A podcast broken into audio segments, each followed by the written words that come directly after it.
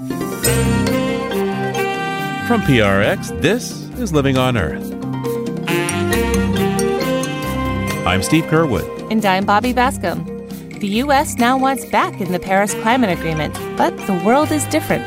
They have a tremendous chance, Biden and Harris, to bring their environmental justice and racial justice agenda on the domestic level into the international agenda and engage much more constructively, taking care of those that are being impacted by emissions that came out of the United States. Also, lawsuits and urgent pleas to protect critically endangered northern right whales. While the situation is really dire right now, we can save these animals. We know what needs to be done. We just need the political will to do so and are very hopeful that with the Biden administration, the tide will start turning for right whales. Those stories this week on Living on Earth. Stick around.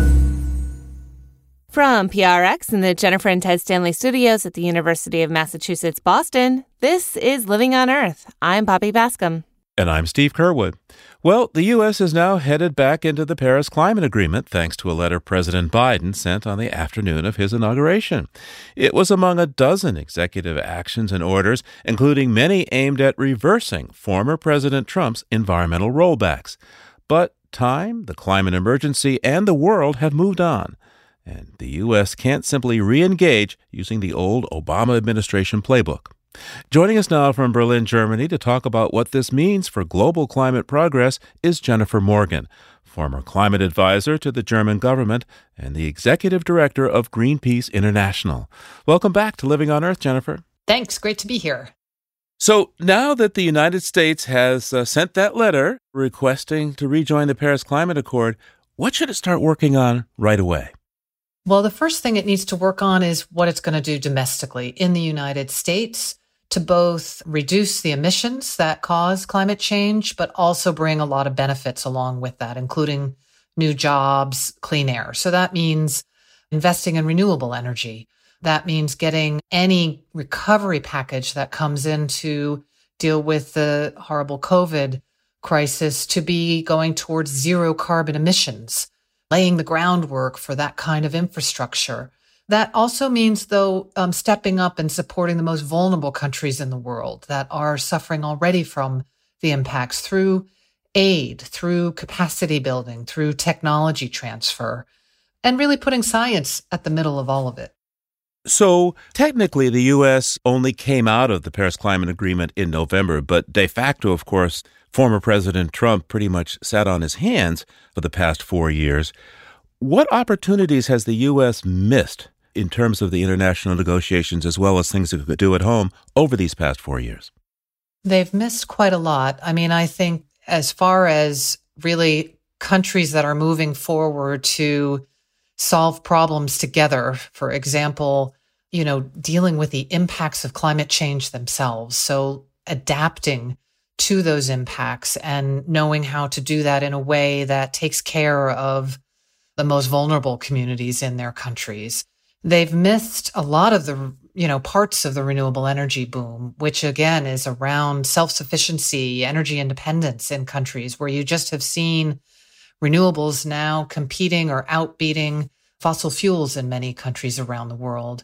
I think they've also really missed a sense of collaboration that's moved forward that had to, because it wasn't only that the former Trump administration was not wanting to move along, they were opposing it all along the way. So there's a sense of solidarity.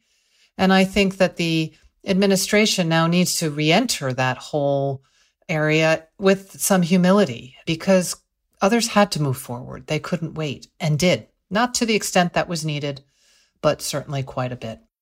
Drill down for me uh, for a bit about some of the damage that was done so far by the United States leaving the Paris Climate Agreement. Well, for one, I mean, I think there's two areas there. One is that it just makes things much harder. mm-hmm. So if you have a, a, White House or you have a chancellery or a, a prime minister that is leading and moving forward in, for example, removing fossil fuels from different banks, you know, whether it be the World Bank or whether it be bilateral banks, then you can move quickly together on that versus if you have someone that's trying to pull you back the whole time. I think the other area is that the former Trump administration gave a lot of cover for those other countries that also that wanted to pull back. Brazil, for example, and Bolsonaro, or the Russians, for example, or Saudi Arabia. And that again is kind of, it was more like moving through mud to make progress rather than being on that, you know, sustainable astroturf. What about uh, some of the financing that's part of the UN process here? What promises had the U.S. made in the past for financing climate change research, uh, helping with adaptation, and such? Do we need to play catch up with now? The U.S. definitely has to play catch up. I think both in funding that it had committed to the Green Climate Fund, which is the fund that was created in order to support poor and developing countries, both in dealing with the impacts and adapting to climate change and to moving forward and, and implementing solutions. You know, you had a whole effort that was underway in the research field, not only to fund research, but also to allow scientists to do their job and not stop them from doing their job. I think, you know, another area there really also that is not necessarily part of Paris, but kind of, which is around financial regulation. You know, we can't have just voluntary initiatives anymore of banks committing not to fund this or that. We need a financial system that actually treats climate risk and potential stranded assets as a material risk and regulates around that. And I think that's another area where the US is going to have to play some catch up, but can certainly play a really important leadership role under Secretary Yellen. So, the advent of the Biden administration takes us back, in some respects, more than a decade to the advent of the Obama administration, with a major climate talk coming up. For Obama, it was Copenhagen. This year, we'll see a major set of talks in Glasgow. The Obama administration never put together a task force for all the federal agencies and such to figure out what to do at Copenhagen. What advice, if any, do you have for the Biden administration to prepare for the upcoming session at Glasgow? Well, I think uh, this is going to be a very important meeting. My advice would be to take the approach that they're doing on the national level, which is to have it across all the different agencies from transportation to interior to you know, energy, obviously, and through Special Envoy Kerry, do that on the global level so that it's not only them bringing, which is a precondition, a much stronger reduction target for the US to bring back into the Paris Agreement, but it is also about bringing climate and, for example, removing away from fossil fuels into all of US foreign policy. And I think going into Glasgow, it's not just a one off meeting. It's really the moment, I think, for world leaders to demonstrate that they're about the well being of people and the planet over this short term economic growth. And I think they have a tremendous chance, Biden and Harris, to bring their environmental justice and racial justice agenda on the domestic level into the international agenda oftentimes in the United States, but also around the world, you see polluting industries, fossil fuel development happening in low income, often people of color communities. And that needs to obviously stop. And those communities need to have the funds to help restore.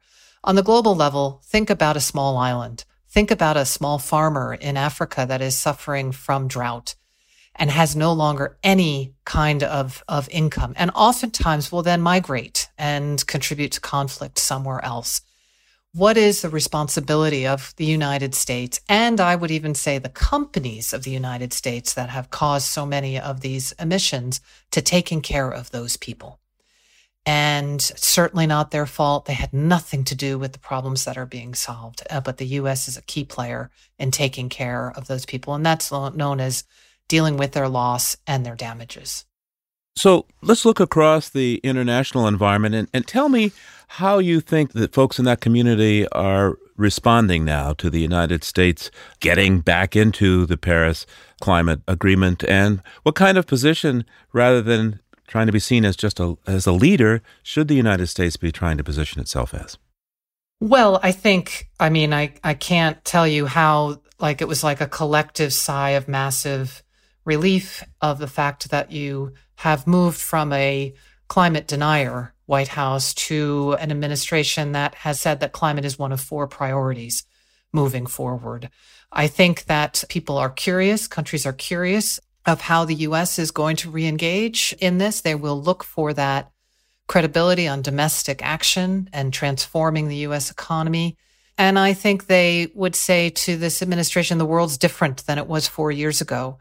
And they're ready for partnership with the US, but also noting that the US can learn a lot from other countries right now and what they've been through in, you know, the European Union, although it's not as strong as it should be on the science, has a Green Deal. It is moving forward and moving to a zero carbon economy. So a readiness, though, a readiness, a curiosity, but also a bit of not trepidation, but just, you know, nervousness of, uh, of a U.S. that comes with exceptionalism when actually I think the U.S. needs to show a lot of humility right now.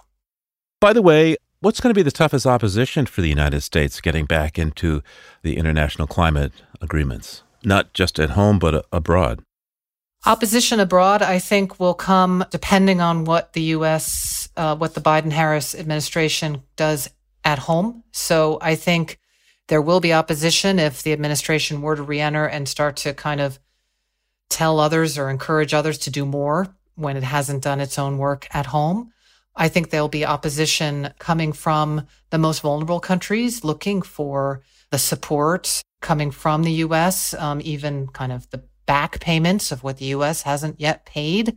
And, you know, if the US and the Biden administration is really driving the way that they are saying, then, then maybe they'll even see some opposition from some of the former Trump allies like the Saudi Arabians or the Russians, because optimally this administration needs to be driving the world away from fossil fuels in every single way that it can as quickly as it can. And so a measure of what success would be that the opposition would be coming from those fossil fuel producers. And just to be clear, the three largest exporters of liquid hydrocarbons in the world are Saudi Arabia, Russia, and the United States of America. There's a distance to go there politically for the U.S. How does the U.S. get there? There is a distance to go, and I think it's um, the U.S. gets there by setting a pathway for the phase out of fossil fuels, providing a just transition for workers that are currently in that sphere ramping up their work on other solutions, working with communities to do that, and doing that together in a unifying way. And I think there's no choice now. The science is so clear. We have so little time.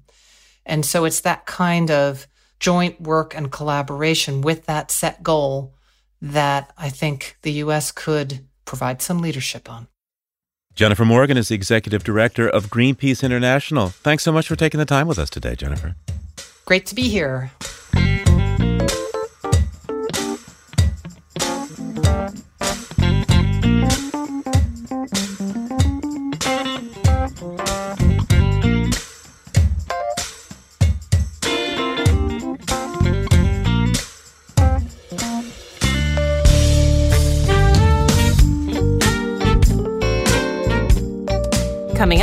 How President Biden is reversing Trump administration climate and environmental rollbacks. That's just ahead on Living on Earth. If you like what you hear on Living on Earth, please join us with a gift of $5 or more. Just go to loe.org and click on Donate at the top of the page. And thank you.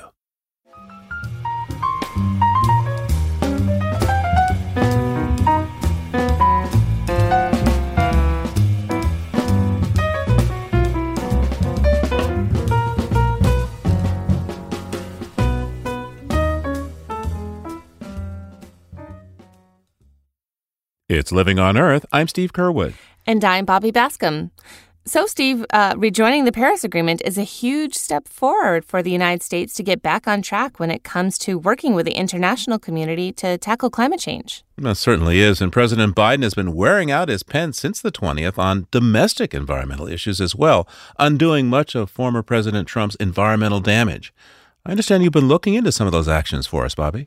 Yeah, I have. Um, shortly after the inauguration, Joe Biden signed more than a dozen executive orders, several of them about the environment. Among them, he directed the Interior Department to review the boundaries for several national monuments that were shrunk by the Trump administration. Oh, yeah. I mean, famously, the Bears Ears National Monument was made about 85% smaller to allow uranium mining and drilling for oil and gas. That's right. Um, President Biden, though, has said all along that he wants to put a halt to new oil and gas leases on public lands, and he took a first step towards that by placing a temporary moratorium on oil and gas leases in the Arctic National Wildlife Refuge. And Mr. Biden canceled the permit for the Keystone XL pipeline. Yeah, well, that's been a political football for a decade. Protesters even went to jail in a bid to get President Obama to kill it. Those activists said that burning all the carbon heavy tar sands oil that would be transported by Keystone XL would mean game over for the climate if we were to allow the pipeline to move forward. Mm-hmm. And Native American groups have been protesting it since day one. They're concerned that a spill could damage um, ecologically sensitive and culturally sacred areas along the route from Alberta, Canada to refineries on the Gulf Coast. So, President Obama eventually rejected the pipeline, only to have President Trump give it the green light. He said it was important for the economy and job creation, which again revived the controversy. It got bogged down in court battles, and with all the delays now, it's not a huge priority for the oil industry, especially given the low cost of a barrel of oil today. Um, so, you know, to some degree, you could argue that this is a symbolic gesture by President Biden, but he's certainly signaling his intention to take the issue of climate change seriously. Yeah, and he says that he wants the U.S. to be carbon neutral by the year 2050. Exactly. Such an ambitious goal. Um, but to help us get there, he issued another executive order telling federal agencies to look again at uh, methane rules and fuel and building efficiency standards. Yeah, and so maybe an end to the standoff with California about their stricter fuel efficiency standards for cars? Probably so, yeah. Yeah, but still, I feel like we've spent the last four years reporting on the dozens of environmental laws and regulations that former President Trump rolled back or weakened. Mr. Biden and his team are going to be very busy. Oh, gosh, they certainly are. And you're right, the total number is more than 100. But with a stroke of that pen back on Inauguration Day, President Biden also moved to reconsider Trump rules that, quote, were harmful to public health, damaging to the environment, or unsupported by the best available science. So I think we can expect the new administration to move quickly to address the climate and the environment more broadly. Of course, changing the rules for federal agencies can and often does take years. But there is another way the Congressional Review Act. It allows a simple majority in Congress and approval by the president to void rules that have been completed during the last 60 legislative days of a previous presidential term. And Steve, you've been looking into this for us, right?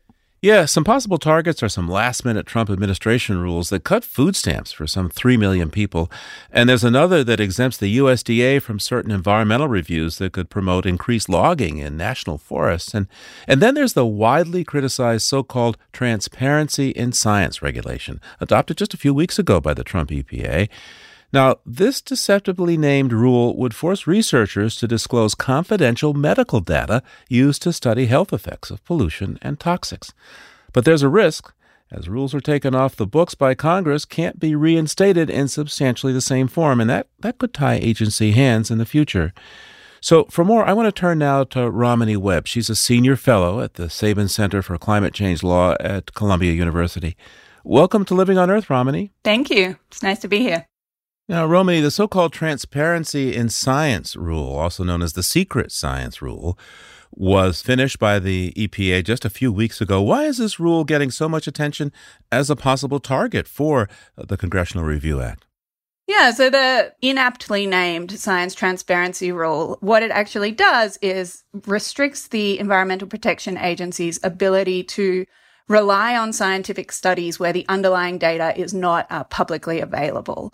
And to the layperson, that might not sound so bad, but a lot of the studies that EPA relies on, of course, are public health studies where the underlying data is confidential medical information that simply can't be disclosed. So it would really restrict the type of studies that the EPA can rely on and has relied on in the past to adopt some of our most important air pollution controls and, and other regulations you know, this adoption of the, the secret science rule or the science transparency rule really generated a lot of controversy for that reason. It's very unpopular amongst environmental organizations and other sort of science advocacy groups. And so definitely that is one that's being talked about as a possible target for disapproval through the CRA process. It's very unlikely that a Biden administration or even another Democratic administration would want to adopt a rule like the science transparency rule. So, you know, that substantially similar language is less of an issue there. And while it was named science transparency, some consider this a science inhibition rule in particular. For years, industry has contested the, the health effects of particulates, trying to get at databases where people had given up their health records to, to demonstrate how deadly particulates are. EPA, I believe, made some findings ignoring a number of studies that, in fact, had confidential medical data in them. So this is kind of a big deal. Yeah, definitely. And the EPA rule, the science transparency rule or the secret science rule does not come out of nowhere. This is a rule that actually Congress tried to legislate this requirement, tried to enact legislation that would impose this requirement on EPA multiple times in the past. All of those measures were unsuccessful. And so now that the Trump administration has had control of the EPA, they've decided to do it through an agency rulemaking process.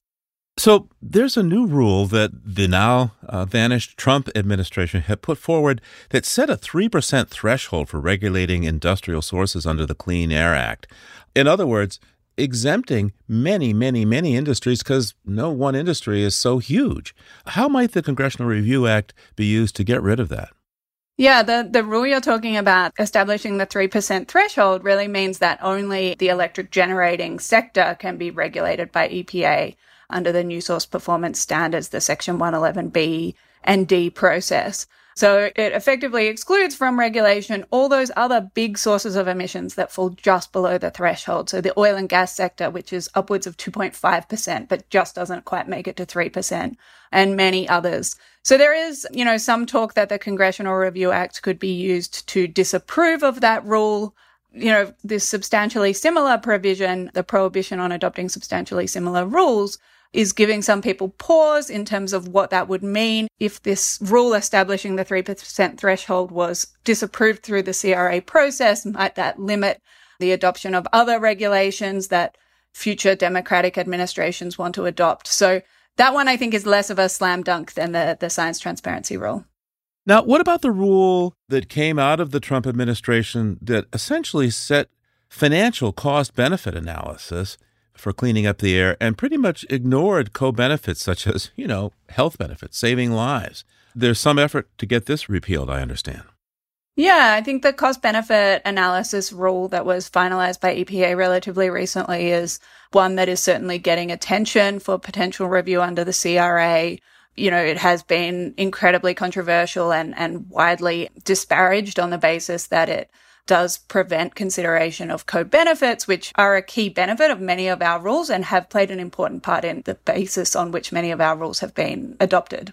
And in fact, doesn't it in a way contradict the Clean Air Act itself, which says that strictly cost benefit is not applicable or should not be paramount uh, when there are health considerations? Yeah, I mean, there's, you know, quite complicated rules around how economic considerations should factor into rules adopted under the Clean Air Act. Certainly, the Clean Air Act is not solely an economic statute and is not intended to be one. The agency cannot solely consider economic factors and in some cases is prevented from considering economic factors when adopting rules. So, you know, this attempt by the Trump administration to further inject economic factors into decision making, but to restrict the nature of, of those factors that can be considered is problematic on multiple fronts. Romany Webb is a senior fellow at the Sabin Center for Climate Change Law at Columbia University. Romany, thanks so much for taking the time with us today. Thanks, Dave.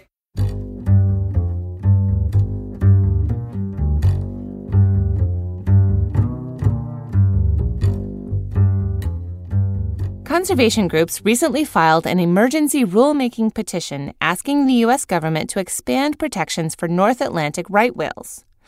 Once hunted to near extinction, right whales supposedly came by their name because they were the right whale to hunt. They move slowly through the water and tend to float once killed instead of sink like most whales, making them easy to retrieve for their blubber and meat.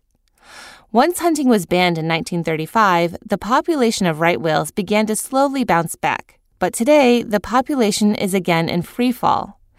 Ship strikes and entanglement in fishing gear are killing more right whales each year than are being born. Less than 400 of these giant marine mammals remain, making them a critically endangered species. For more, I'm joined now by Kristen Monsell, a senior attorney for the Center for Biological Diversity, one of the groups petitioning the National Marine Fisheries Service for added protections for right whales. Welcome to Living on Earth, Kristen. Thank you. Happy to be here. The Center for Biological Diversity, along with other conservation groups, has filed a lawsuit against the government asking for the protection of northern Atlantic right whales. What actions are you arguing for in this lawsuit, and, and how will it actually help the species? One lawsuit is about vessel strikes. So, vessel collisions can kill or injure right whales in a few different ways. One through blunt force trauma that can result in fractures or blood clots or hemorrhages. Another is through direct propeller strikes that can result in blood loss, lacerations, or amputations. But science tells us that when ships slow down to 10 knots or less, they are much less likely to kill a right whale. And the agency has a rule in place right now that requires vessels over 65 feet in length to slow down in certain areas at certain times of year to prevent right whales from getting run over and killed by ships.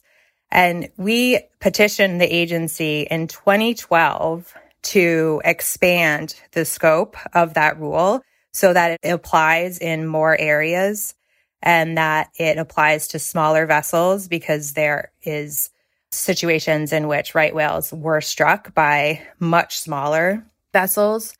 And the agency has never responded to our petition despite a host of evidence indicating that the rule, while it's effective in the places and times that it applies, it's not effective enough. It needs to be expanded both in time and space and to the vessels that it applies to. And how difficult of a sell is this for the fishing industry or the commercial shipping industry that travels in this area? How would reducing speed limits impact the boats that are going through there? The shipping industry didn't like the rule when it was originally enacted, in part because they, you know, claimed it would result in a significant economic burden on the industry. But we know since reports that have been issued since the rule went into effect that the impact was much less significant than they had claimed it would be.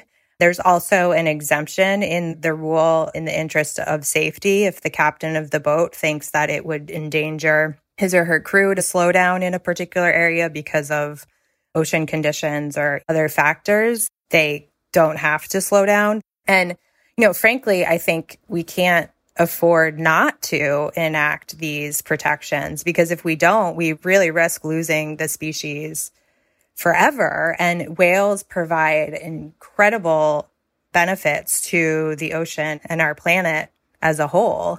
For example, their poop is incredibly nutrient rich. It helps to fertilize phytoplankton, which are the base of the food chain. You know, the whales really do sow the seeds of healthy ecosystems. And in addition, they also act as carbon sinks. Whales accumulate lots of carbon in their bodies during their lives. And when they die, they sink to the bottom of the ocean, taking all of that carbon with them. So we really risk significant disruption to the ocean ecosystem if we, we don't save these species.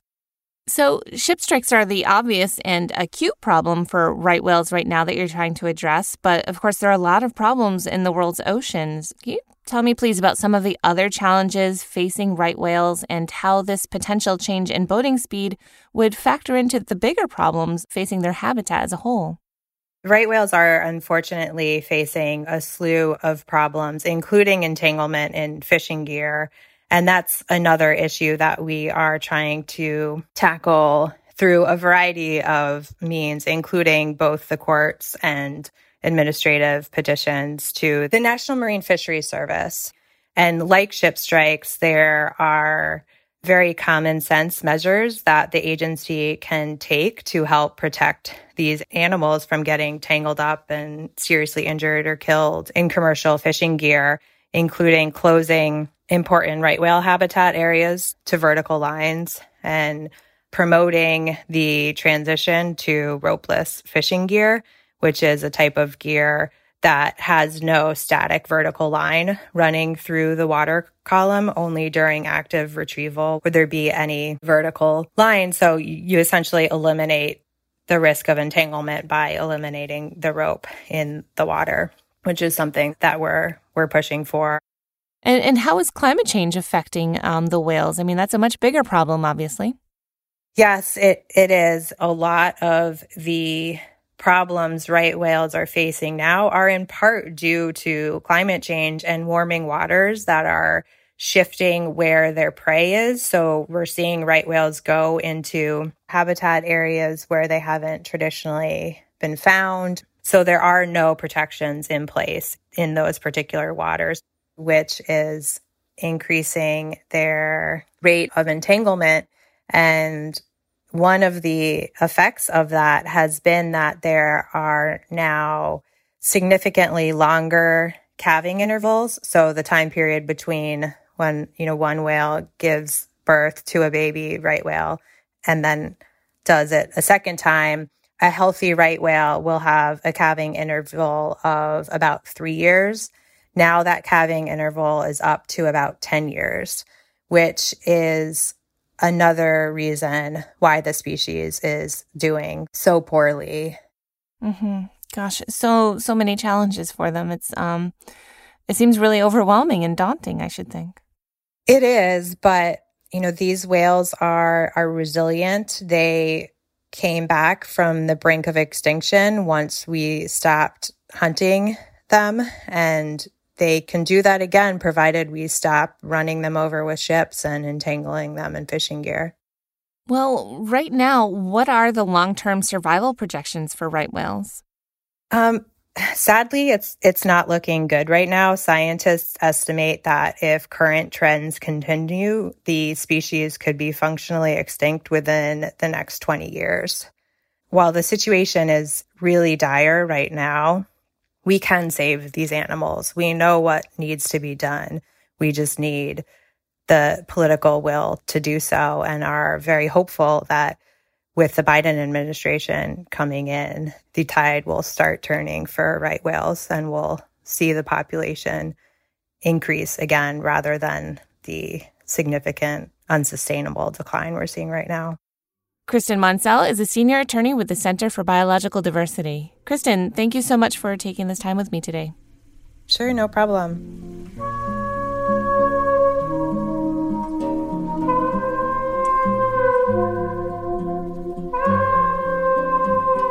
Coming up, some ancient African wisdom on bringing people closer to each other and their environment. That's just ahead on Living on Earth. Support for Living on Earth comes from Sailors for the Sea and Oceana helping boaters race clean, sail green, and protect the seas they love. More information at sailorsforthesea.org. It's Living on Earth. I'm Steve Curwood. And I'm Bobby Bascomb. Well, it's time for a trip beyond the headlines with Peter Dykstra. Peter's an editor with Environmental Health News, that's ehn.org, and dailyclimate.org. Hey there, Peter. What do you have for us this week? Well, hi, Bobby. As you know, every once in a while we get an invasive species story that sounds like it's straight out of either the cartoons or the sci fi world. Well, in this country, we've got the Asian carp. You may have seen video of these 10 or 20 pound fish who breach way clear out of the water because they go crazy when they hear boat noise. And getting hit by a 10 or 20 pound fish coming out of the water can be memorable, maybe even more memorable in Europe there are catfish species that can weigh up to 600 pounds. Oh my goodness. These are enormous catfish, and they've perfected a technique to sort of lay out on a sandbar, half in the water, half out of the water, and wait to pounce on an unsuspecting pigeon. Yeah, I'm talking about fish eating birds, not birds eating fish. This is going to be concerning for the pigeons, although having lived in cities for a good part of my life, I've really got no qualms if an animal wants to eat a few more urban pigeons. But when you have that big an animal come in as an apex predator at the top of a food chain, things cannot go well for the local ecosystem. Well, what else do you have for us this week? An analysis by the BW Research Partnership conducted on behalf of several clean energy advocacy groups links the COVID pandemic to the loss of 400,000 clean energy jobs. That's 12% of the clean energy workforce, and those jobs have all been lost since the month of March. Wow, that's a lot of clean energy jobs. I mean, before the COVID outbreak, we were hearing that the renewable energy sector was one of the fastest growing job sectors in the U.S. economy. What happened here? Well, like so many sectors of the U.S. economy, it just crashed to the bottom. Most of those 400,000 jobs, about three quarters of them, are in energy efficiency, retrofits, and the like that are generally regarded by a lot of people as optional things. And when the economy is on the edge of collapse, you tend not to do the optional things. There are other job losses in wind farms, solar farms, and a lot more. And the BW Research Partnership says that we may not see full recovery in the clean energy sector until the year 2023. Mm. Well, like so much of our economy, it's going to take some time to bounce back. Peter Dykstra is an editor with Environmental Health News. That's ehn.org and dailyclimate.org. We'll talk to you again soon, Peter. Okay, Bobby. Thanks a lot. Talk to you soon. Thank you. And there's more on these stories on the Living on Earth website, loe.org.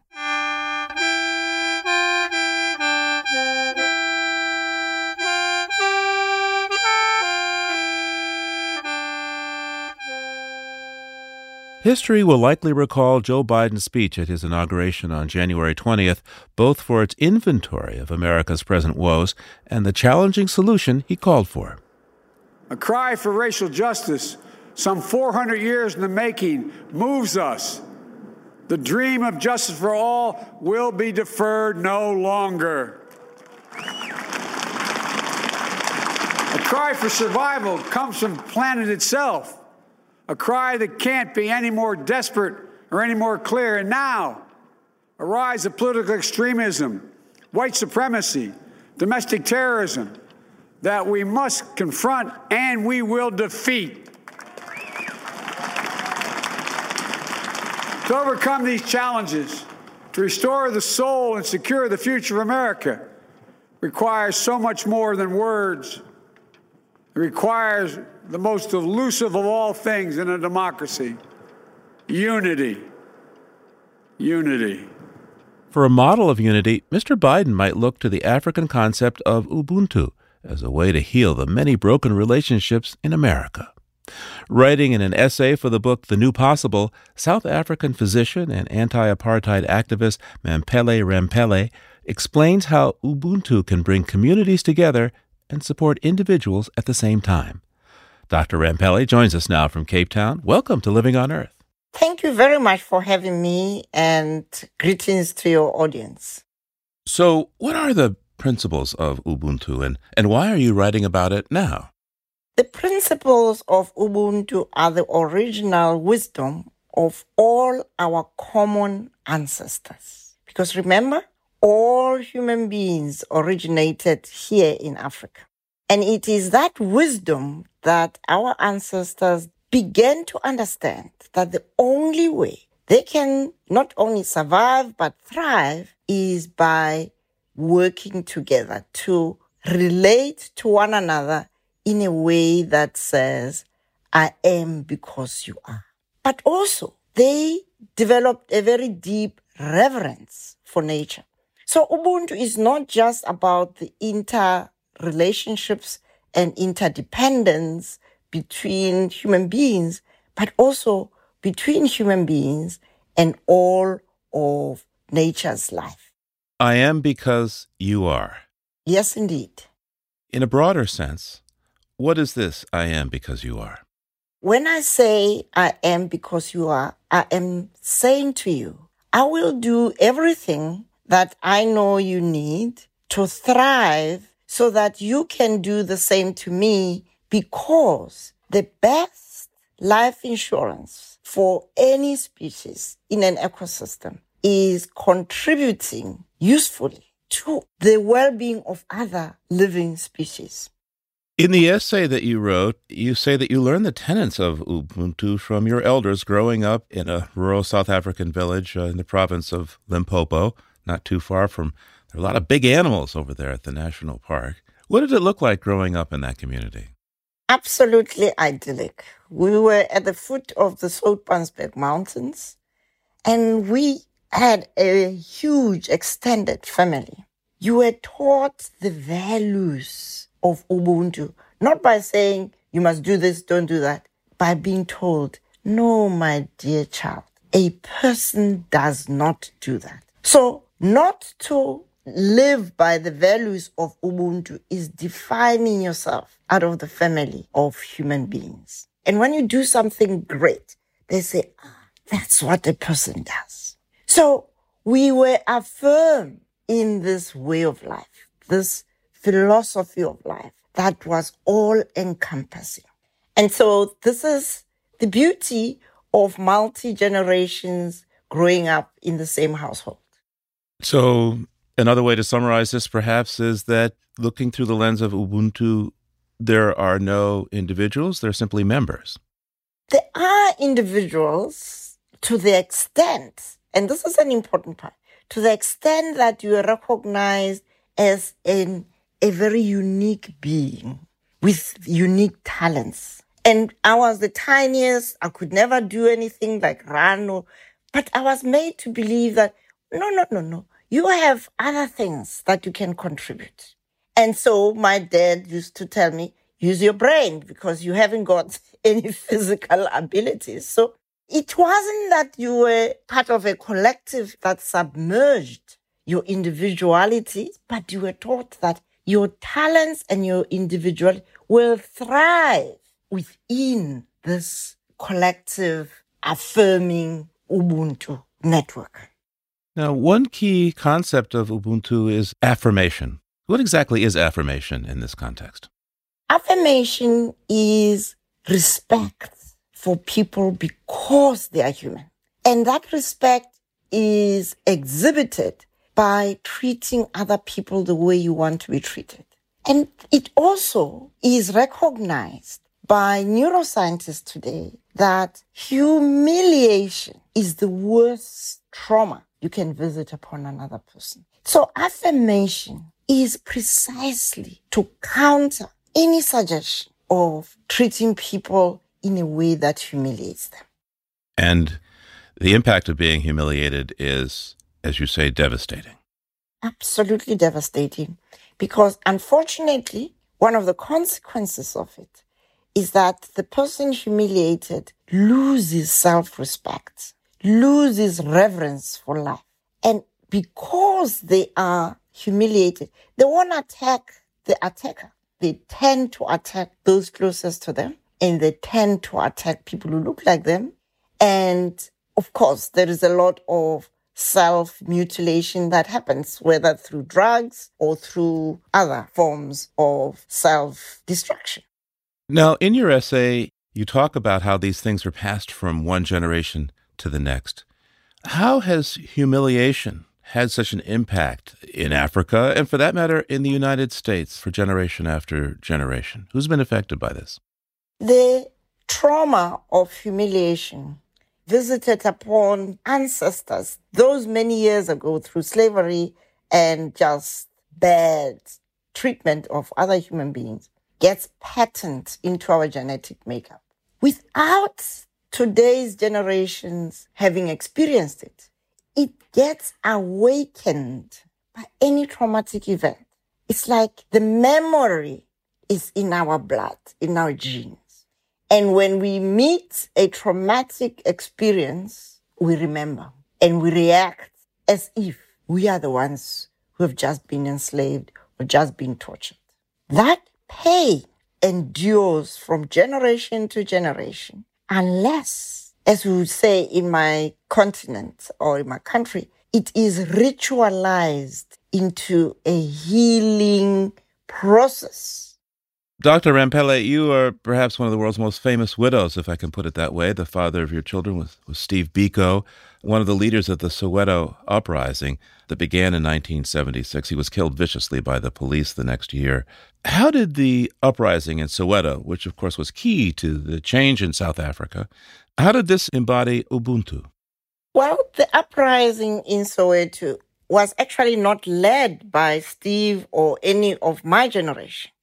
What we did was to inspire young people to believe in themselves through the Black consciousness movement. And that movement was simply saying, you are a beloved creature of God. No one has a right because of the color of your skin to treat you any less than you should be treated. But you have the power to not allow what other people think about you to govern you. And it is a free mind that is the first step to freedom.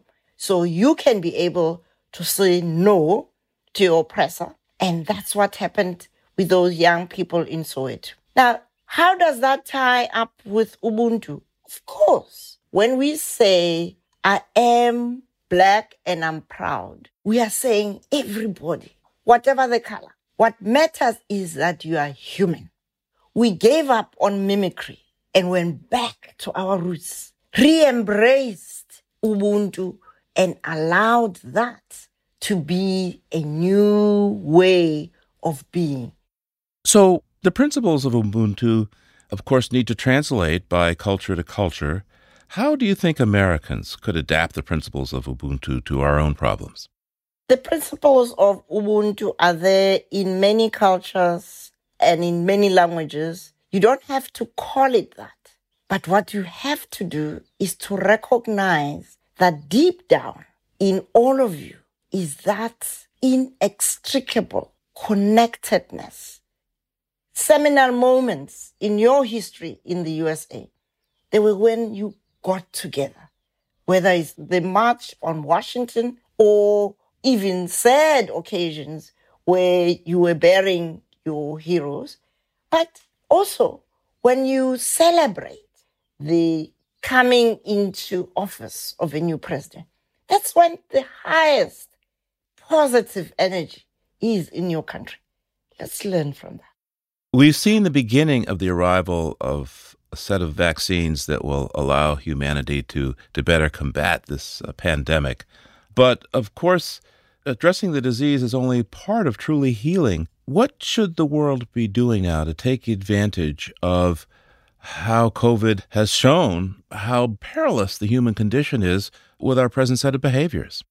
I think COVID has opened our eyes to we cannot be healed, we cannot be well unless the ecosystem in which we are in, including the human community is well. What the vaccine does is to give us a little break, an opportunity for those who are particularly the frontline workers to be able to help those who are already affected. But for the rest of us, if we get immunity, it's not the end of COVID. What scientists say is that we are likely to see more and more of these break ins from viruses that we have opened up their ecosystems by destroying the forest. We know that human beings and their immune systems function best when they feel loved, affirmed, and even in the poverty of material things. And so we now have an opportunity to reimagine a world where we see ourselves as part of nature. We are not saving nature. Nature will save itself. We have to save ourselves from this existential crisis by changing fundamentally the way we live, how we relate to one another, and how we relate to the rest of life. And that's the opportunity we have.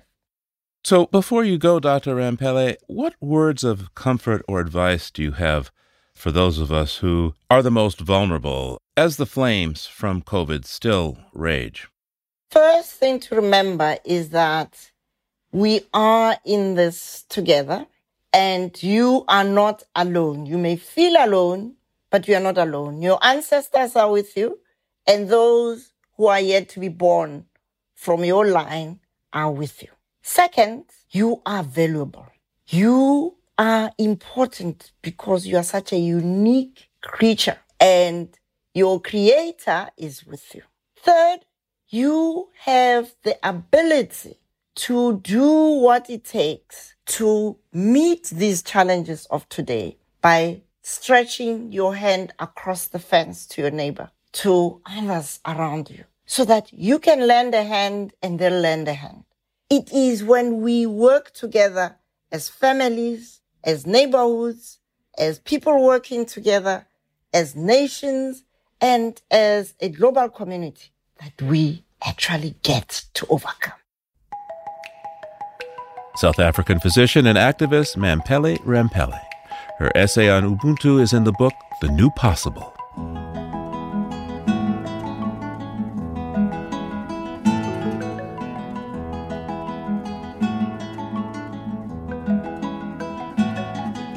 Living on Earth is produced by the World Media Foundation. Our crew includes Naomi Arenberg, Paloma Beltran, Grace Callahan, Jenni Doering, Jay Feinstein, Leah Jablow, Mark Seth Lender, Don Lyman, Aynsley O'Neill, Jake Rego, Casey Truce, and Yolanda Omari. We welcome our new intern, Paige Greenfield. Tom Tiger engineered our show. Allison Lirish composed our themes.